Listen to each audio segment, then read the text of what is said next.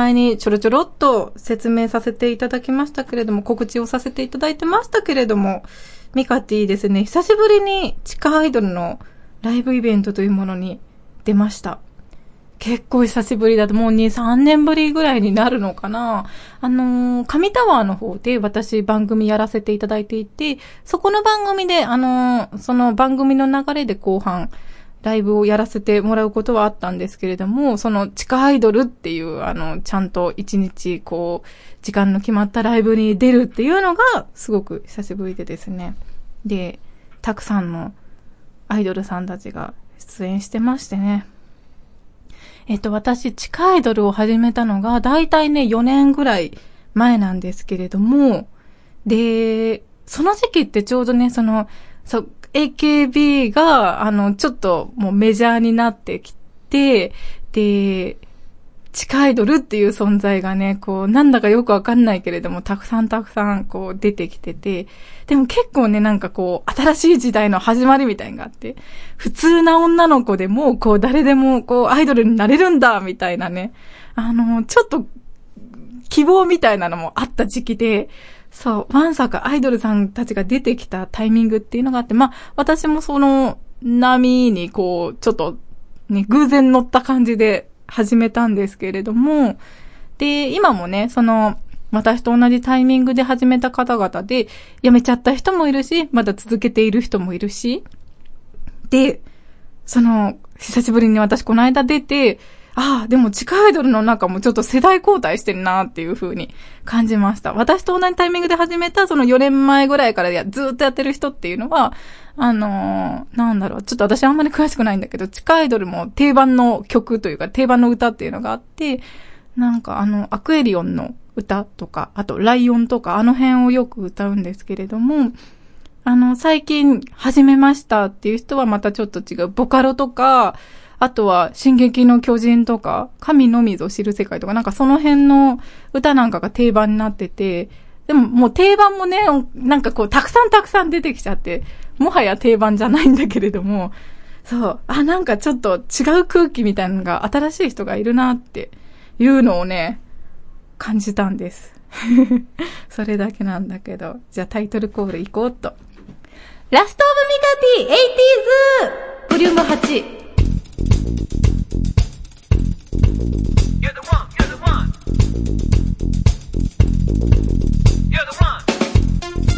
この番組は株式会社アルファの制作でお送りします。でね、その控え室で初めましてってあのいつからやってるんですかとか今日よろしくお願いしますとかってあの地下アイドルさんたちとねこうちょろちょろって仲良くおしゃべりさせていただいたんですけれども、でこうよくある、まあ、話なんですけれども、他の地下アイドルさんから、一緒に写真を撮っていいですかって言われて、で、自分の携帯で、一緒に二人で写真撮って、で、これブログに載せていいですかって、まあ、よくあるんですよ。今日出演したなんとかさんって言って、その日のブログの記事にあげるっていうのがね。で、みんなまあ、その自分撮りっていうんですかね、いわゆる。それをよくやってるのは、まあ前からよくある話だったのでしてたんだけれども、いつも加工のアプリって何使ってますかって聞かれて、加工？え、どういうことって聞いたら、あのもう、今ね、地下アイドルは、自分の顔をこう自分で撮って、目を大きくしたりとか肌を修正したり、あのプリクラみたいなの？あのアプリを使うのが必須になってるんですよ。すごい、あ、地下アイドルもうそこまでテクニシャンなんだって。いやーね、もう立派な自己プロデュースですよね。で、いやーそういうの使って、で、言われてみればね、確かにその、いろんなアイドルさんのブログを見てみたら、みんななんかこう、同じ方向性の顔になってるの。目が、たっちり大きくて、で、二重のラインもさ、あの、な、なに、幅広の二重でさ、目パチリで、あの、キャリーパムパムみたいな感じの、そういう、なんだろう、加工されきった画像をアップするっていうの。びっくりしたんで。あ、なんか、その世代もそうだし、こう、皆さんの、あの、そういうね、スマホの使いっぷりとかっていうのも、なんか地下アイドルの能力も上がってるなみたいな感じでね、私どうしようって思って、で昨日ツイッターでさ、自分であの自分の写真撮ってアップしたの知ってる？はい、あ、喋ってくれた。あの、そう、アップしたんですけれどもね、うんうん、私もなんか自分撮りしようかなと思って、でも自分撮りって私今まで人生の中で多分数えるほどしかしたことなくって、ツイッターね乗っけてみたんだけどさ、すごい恥ずかしいこんなことやっといて何を言うって感じだけど、すっごい恥ずかしいし、この画像が拡散されて、もしもね、あの自分の妹とかの目に触れたらどうしようって妹もツイッターやってるからさ、もう気が気じゃなかったんだけれども、そんな心配をよそに対してリツイートされませんでした対して拡散されませんでしたよかった、泣いてないよ別に出てる出てるほら、うん、あ、本当だわ、ニコ生になんか乗っけてもらっちゃった、恥ずかしい恥ずかしいね、そんなね、シャイなのか目立ちたいのかよくわからない、えー、自称アイドル私がミカティがお送りしますラストオブミカティ、今日ははちじゅうだいはちかいめです。今日もよろしくお願いします。ブラックレインのロックいかがでしょう。ボーカルとベース担当の大輔がロックバンドブラックレインの情報をお伝えします。各週土曜日ポッドキャストにてアルファから配信中、 iTunes ストアからも検索できます。ぜひぜひ聞いてみてください。教えてジュラノ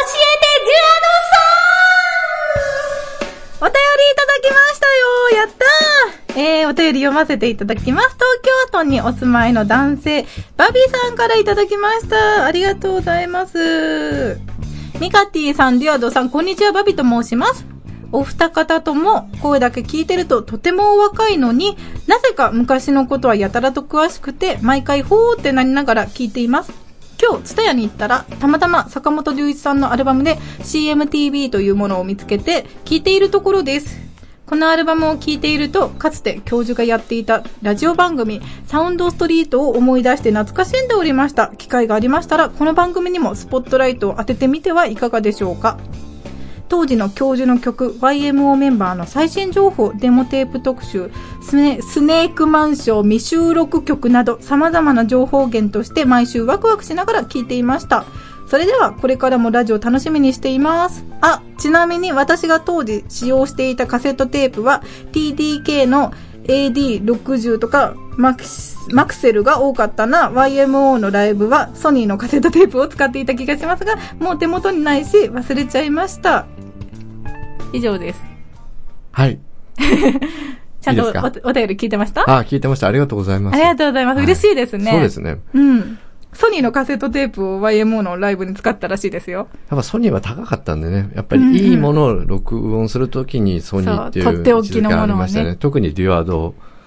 とか、はい高かったですからね。デュアドは、まあね、そうそう高かったですね、うんうん。ちなみにそんなに僕は若くないですよね。ああ、お若いのにって書いてある。あ、お若いのにって。若くはないですね。いや、そんな、若いんじゃないですか？いえいえ、そんなことないですよ。いや、まだまだじゃないですか？まあ、まだまだ現役でみたいな。それ、ちょっと意味が違ってきますけどね。はい、すいません。面白かった。どうぞ。はい。はい。じゃあ、あの、質問にありました、はい、あの坂本龍一のサウンドストリートの件をですね、はい、今日ちょっとお話しします。やったー、嬉しい。で、うん、このサウンドストリートなんですけども、はい、放送期間がですね、うん、せんきゅうひゃくはちじゅういちねんのしがつのなのかから、はい、せんきゅうひゃくはちじゅうろくねんのさんがつじゅうはちにちまで約ごねんかん続きましたね、はい、で毎週火曜日の夜のじゅうじ台にさんじゅっぷん番組、あ、違うな、よ、ごめんなさい、よんじゅうごふん番組ってやってましたね、はい、で計にひゃくよんかいやってます、はい、でこれいろいろあの意見があって、あの特番の数は除いてます。でいくつか特番もやってるので、まあ、それを加えるとにひゃくじゅっかい超えるんですけど、はい、それぐらい長く続いた番組でしたね。はい、で僕あの最初あの初回聞いてたんですけども、これがすごく雰囲気が暗くてですね知ってます、うん、こんなんで大丈夫かなって最初思ってたんですけど、はい、やっぱだんだんだんだん教授も、うんうん、あの乗ってきたみたいでですね、うん、当時はまだあの本音で語るっていうのはまだそんなにあのなんでしょうね、そういうラジオとか、ま、テレビとかであんまりこう一般的じゃなかったところで結構本音で話すところがあって面白かった、だんだん面白くなってきましてね、うん、で結局ごねん続いたっていうのはサウンドスリーの中でも長寿番長寿の方っていうか、うん、長い方ですねですよねになったんですよね、はい、はい、でその中で有名なコーナーっていうのがありまして、はい、これはまあ ワイエムオー のファンの方ですとみんなご存知なんですが、はいはい、デモテープ特集ですね外せないですよね、はい、デモテープ特集は。でこのデモテープ特集なんですけども、うんまあ、そこの中で投稿されてきた、えー、と人たちの中にあの今もう有名になってる牧原紀之さんとか、うん、あとあのテイトーワさんとか入ってますね、はい、はい、あれワクワクしますよね、聞いてるだけで。牧原さんはいっかいしか投稿、投稿なかったと思うんですけど、うん、テイトーワさんは何回か投稿されてるんですね、確かに、はいはい、やっぱ、はい、当時からセンス高かったですよね。そうですね。テントバーさんは本当に、うん、あの時代としてはすごく新しい感じでしたね。うん。牧原さんは本当にストレートな、うん、あの、なんでしょう、J までは J-ポップ みたいな感じの。で、まあその後ね、歩んでる道もそれぞれそんな感じですし、ね。そうですよね。うん。変わってないですね。もう。はい。原点が見れる、聞ける。で、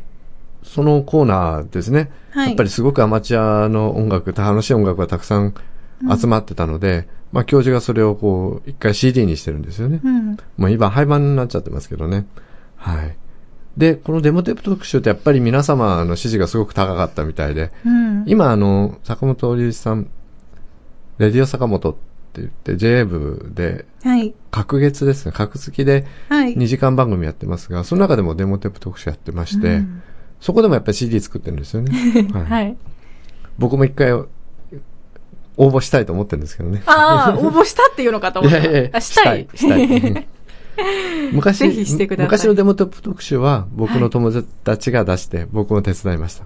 あ、そうなんですか。残念ながら採用されませんでしたけど。僕は、僕はやんなかったんです。僕は怒んなかったんですか。僕はお手伝いしてました。お手伝いだったんですか。そうですか。そうそうあらあら。はい。で、いくつかエピソードがありましてですね。はい。紹介しますと、まず。あの当時夫婦だった矢野明子さんと一緒にパーソナリティやった時があって、うんうん、すごく面白いのはあのすごくカカデカなんですよねもう教授が全然頭が上がらないんですよ、うん、番組中で矢野さんのパワフルっぷりがねすごい上からでガーンってくるあの矢野明子さんにはいはいって感じの雰囲気が面白かったですね私もでもねあれ聞いてねなんか影響を受けてそうな気がするそうですか、うん、ちょっとまあまあまあはいであとあと教授がですね、過去の、うん、振り返ったことがあって、うん、一番最悪の回だって言った回があるんですよ。で、それがですね、はい、ゲストがですね、はい、ちょっと名前は伏せますけど、うん、その当時では、まあ、元祖バラエティ番組に出てた女子、女の人のピン芸人さんですね。はい、ほうほうもう、多分名前もう誰でもが知ってるような方なんですけども、その人が出た回はもう本当にひどかったですね、うん、あのそのゲストの方がですね、うん、一方的に喋りまくってまくし立ててたまにその教授にリアクションの取りにくいような話題を振って、うん、一人でボケて突っ込んでみたいので教授もこう無理やりこう作り笑い的にこう相手をしてたんですけど、はい、これ面白これひどいなと思いながら聞いてて聞いてる方の心が痛くなる感じそうそうでやっぱりあの、うん、過去を振り返った時に、うん、あの会話ひどかったって言ってたぐらいですからね、うん、はいはいそうですねであとこれはあの教授だけじゃないんですが昔はラジオ番組しながらみんなタバコ吸ってたんですよね、はい、で教授は結構ヘビースモーカーだったんです、うん、昔、うん、あのよくライブでもうタバコ吸いながら、うん、あの鍵盤弾いてるのも映像として残ったりしますけども、うん、なんかちょっとカッコつけて加えてるんですよね。そうそうそう。そうなんですよね。まあそういう時代でしたよね、タバコは。そうなんですよ。うん。で、あと一つが一番ですね、僕が聞いてた中でやっぱり幸宏さんがゲストで出てた時が、うん、あの何回か出てるんですけど、はい、やっぱり教授一番楽しそうでしたね。まあ心を許してる感じが、本当にはしゃいで感じが、なんか子供のようにはしゃいで幸宏さんにつなんかこうバンバン突っ込んでなんか、はい、なんか賑やかにやってましたよね、うんうん、だから一番楽しそうだったのが幸宏さんの、まあ、ファンからしたらたまらないですね。そうですね。一方で細野さんもにかいぐらいゲストで呼ばれてるんですけど、細野さんの時はすごく空気が重いんです。そうそうそう、ピリピリじゃないんですけれども、うん、わかります。そうそうそうそれが楽しいんですよね、ラジオって。そうですね。そういう空気感がね。はい、で、うん、教授のニュースですね。この間のね、ね、咽頭がん、喉頭がんって言うんですけど、咽頭がんって、あ、というかあの、はい、咽頭がんですね。で、まあ僕もすごいショックでしたね。で、泣いちゃった？いや、泣きはしないですけどね。そうか。あの、泣くのは、その本当にもっとね、悪いことになってるんですね。今はもう頑張ってほしいって思ってるんですけど、ね、あの、今の京志郎さんがつい、ついじゃないですけど、こんなね、うん、前になって。まあ、記憶に新しいですよね。うん、何年前か。で、あと、立川談志さんとか、うん、あのね、桑田佳祐さんとか、まあね、あそこ、話題になってますから、もう、僕としてはまあ、桑田さんみたいに、また元気になってカムバックしてほしいですね。そうですね。で、一部の週刊誌とかにはきゅうじゅうまで生きるとか書いてありますので僕はそう期待してまた、うん、あのー、ね、ステージに戻ってこられることをぜひさんにんでまたそうです、ね、ステージに戻ってこられることを期待してますねはい、はい、いいですね。なんかそんなところで愛が伝わってきましたよ、はい、僕からの話は以上ですね。あ、はいディアド大先生、ありがとうございました、はい、きっとあのお便りくださったバビさんもね、こうサウンドストリートの話題こんなに出てきて、きっと今ホクホクしてるはずです。私はホクホクしたよ。そんな感じでですね、えー、大先生ディアドさんにこう語ってほしい話題等々ございましたら、えー、教えてディアドさんのコーナーまでお便りお願いします。宛先は、えー、アルファのサイトのフォームから、または エムケーティーワイアットアルファレディオドットコム までお願いします。キャストオブミカティ エイティーズ、 あのタイトルをやってみよう。この番組はゲーム好きの二人がゲーム好きな人にもそうでない人にも送る、実際に今プレイしたレポートやおすすめ情報、時にはマニアックな情報をお届けします。テレビゲームの中林、各週木曜日配信中。まずは実際に触ってみよう。そこのあなたもレッツプレイ。Try to the next stage. Alpha。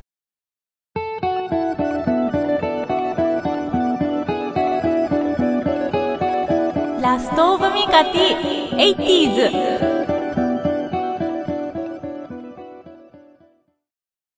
もういくつ寝ると鳩の日ですね。鳩の日ですよみんな覚えてますか？えー、はちがつとおかはですね、ハートの日です。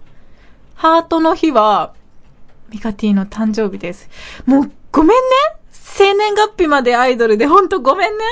いやー、なんかもう世の中の皆さんに申し訳ないな。ごめんね。なんかもう誕生日まで可愛くてほんとごめんね。誰も突っ込んでくれない。悲しくなる。というわけでですね、えーと、もうはちがつですよ。この、今日収録してる。番組が配信されるのもはちがつです。はちがつと言ったらハートの日で、ハートの日って言ったらミカティの誕生日です。はーい。で、まあ毎年ね、一人でこう勝手に異様に盛り上がるこのハートの日なんですけれども、今年もちょっとね、盛り上がりたいなと思って。でもね、そういえばあの、ラジオでハートの日だよって告知するのを忘れてしまっていて、あ、気づいたらもうはちがつじゃないかと思って、急いでですね、私の数少ないお友達に昨日の夜突然、ちょっとお願いしたいことがあるんだけどって頼んで、みんなビビって、何？何なの？って、ちょっとラストフミカティ明日収録あって、ハートの日が近いんで、ミカティのバスでメッセージなんかいただけませんかねっていう催促バスでメッセージを催促するアイドルってどうなんだろう、ちょっとわからないけれども、で、あの心よくね引き受けてもらって、で、そう、今日ねお誕生日のお便りを預かってるんですよ。読ませてもらっていいですか？ハートの日特別企画と称してミカティの友達自慢じゃあ今日ね、に通読ませていただきます。いち通目がね、埼玉県にお住まいの、みんなももうきっと知ってるよね。ひどりさんからお便りいただいちゃった。催促したんだけどさ。というわけで、えー、ひどりさんから、えー、ミカティへのバースデーメッセージ読ませていただきます。今年もハートの日が。ということで、ミカティ、お誕生日おめでとうございます。あー、ひどりさんありがとう。ミカティと初めて会ってから、えー、ね、これなんて読むの？はい。どうしよう。ひどりさんさ、たまにさ、難しい漢字使うんだよね。読めません。ねえ、一太郎さんこれなんて読むの？どうしようどうしよう、あのね、多分ね、行く年月にしとけばいいんだ。あ、分かった、行く年月。もう一回読むね、最初から。えっと今年はハートの日がということで、ミカティお誕生日おめでとうございます。ありがとうございます。ミカティと初めて会ってから行く年月、しかし、えー、ラストオブミカティだいいっかいめの編集終了直後に局長に音源を聞かせてもらった時のあの衝撃をすぐに思い出すことができます。なんだ、このざわざわ感。耳が離せない感じ。怖い。でも聞いちゃう。と感じた私は、すでにあの時からミカティ被害者の会会員だったのでしょう。ミカティの引力恐るべし。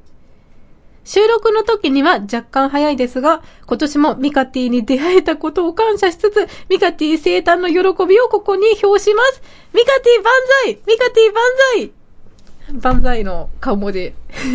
ひどりより。ありがとう、ひどりさん！嬉しいよ、嬉しいけど、これなんて読むんだろうね。あのね、えっとね、あれだよ。あの、幾度の幾に、星って書いて、霜って書いてあるんだけど、これなんて読むんだろうね。えー、ひどりさんはね、結構、たまにかっこいい漢字を使うんですよ。で、かっこいいなーって思って、ミカティはちょっとバカっぽい感じで。なんか恥ずかしいな。な、何を暴露してるんだろう。いや、あの、ひどりさんはですね、あの、すごく、本当に、な、なんだろう、あの、すごく自然なんですけれども、ミカティは心を寄せてまして、信頼できて、本当に心の底から信じられるお友達で、大好きなお友達で、そう、ひどりさんいつもありがとう。でさ、しかも、あの、なんかね、ラストオブミカティの、たまにね、直接本人からも言われるんだけど、ラストオブミカティ始まった頃は、この番組どうなっちゃうのって。なんなのこの番組って。あの、独特の、あの、おどろおどろした感じは何なのっていうことをすごい言われてたのね。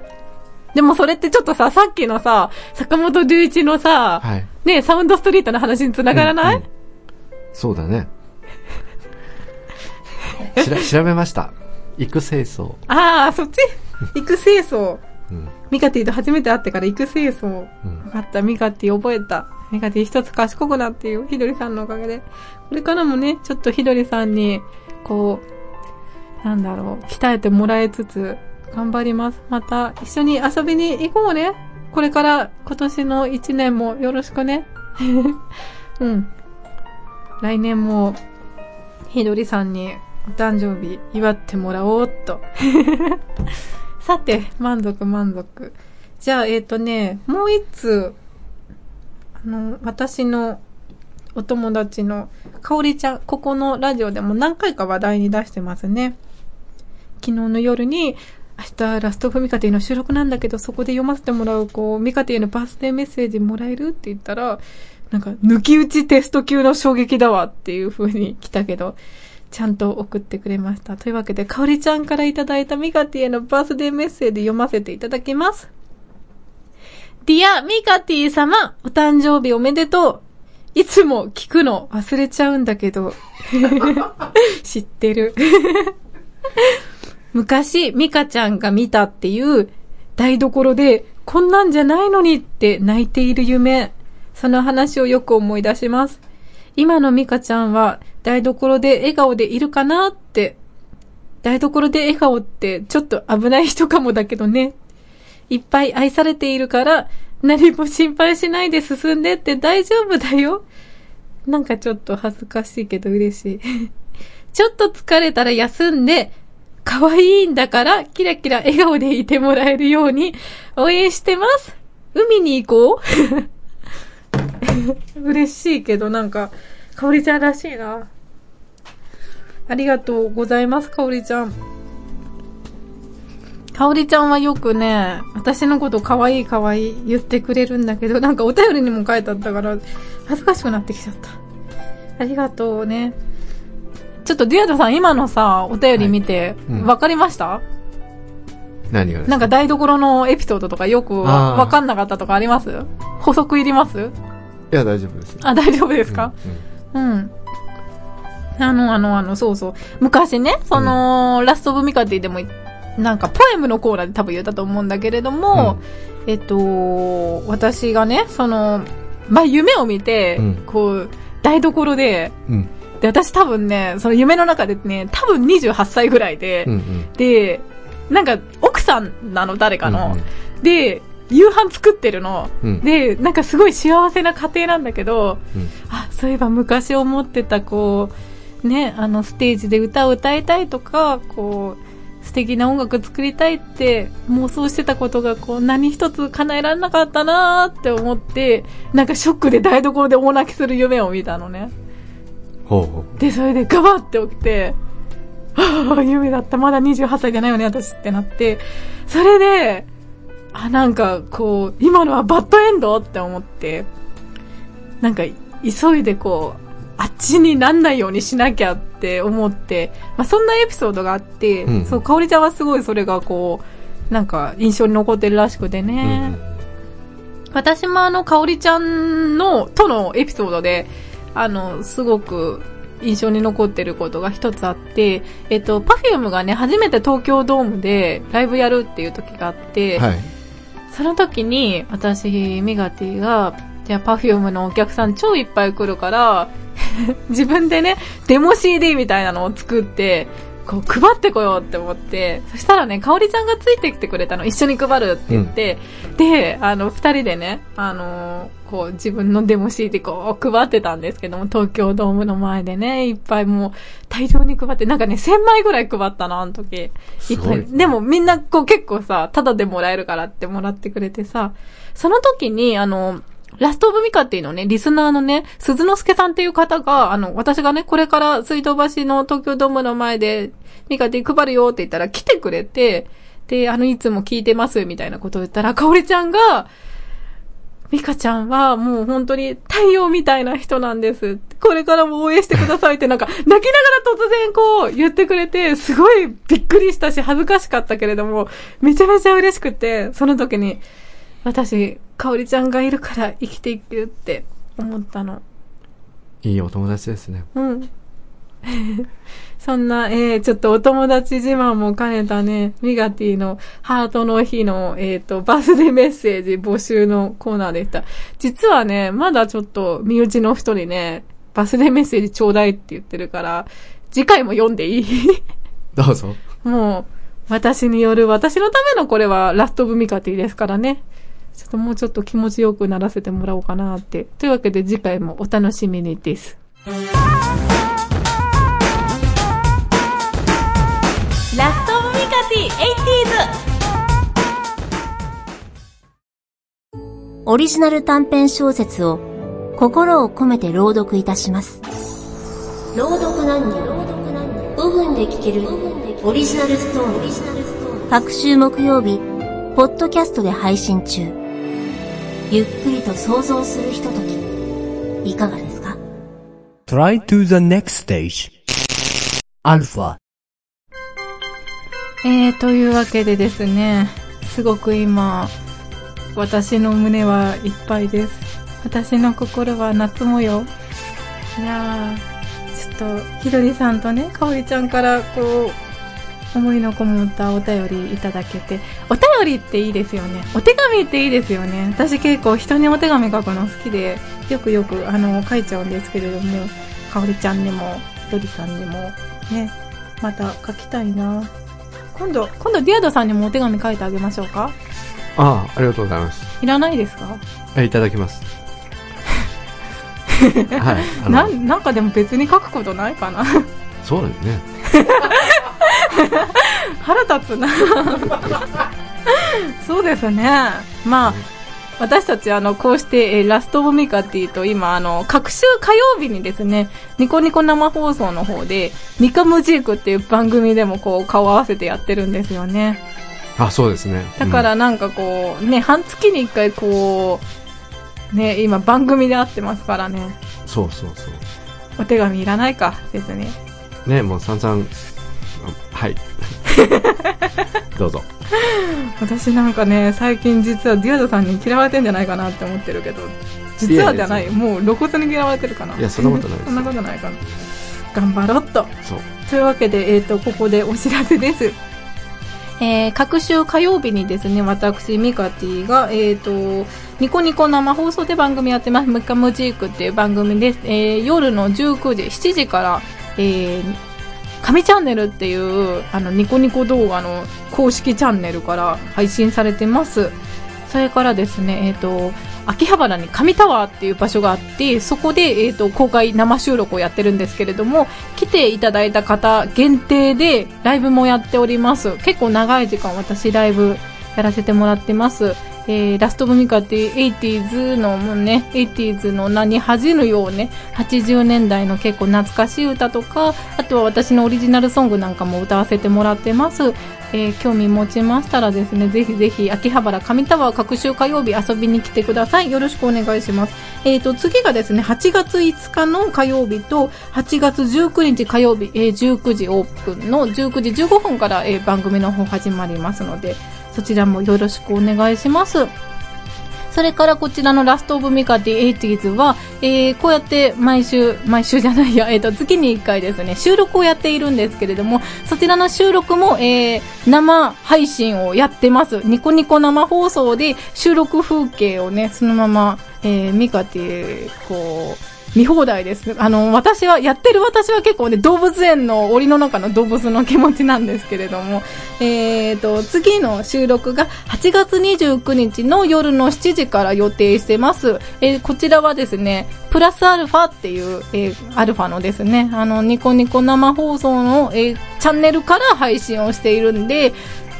ぜひぜひそっちもチェックして、えー、生のぬるぬる動くミカティに会いに来てもらえたら嬉しいです。で、えっと、生放送だったりとか、ライブだったりとか、いろんないろんなお知らせはですね、ミカティのツイッターとかで、えー、紹介してます。mikatty でミカティです。えー、ミカティの公式サイトは mikatty ドットコム でミカティ .com であります。はい、そちらの方もぜひぜひチェックして、楽しい楽しいミカティライフを送っていただければなと思います。ついでにもう一個お願いがあって、ミカティお誕生日おめでとうっていうメッセージをみんな、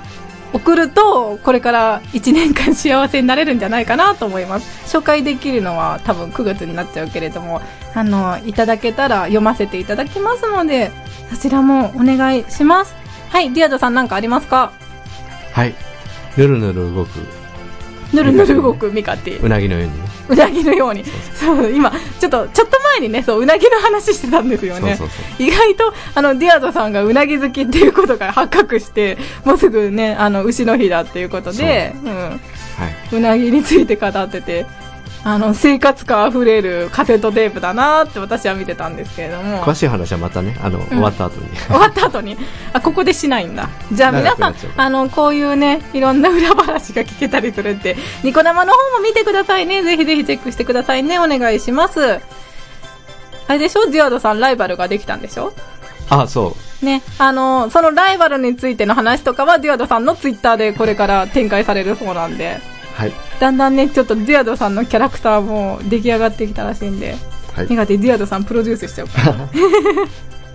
そんな感じです。ではまた次回も、えー、お, お聞きくださいね。またお会いできるの本当に本当に楽しみにしてます。それじゃあ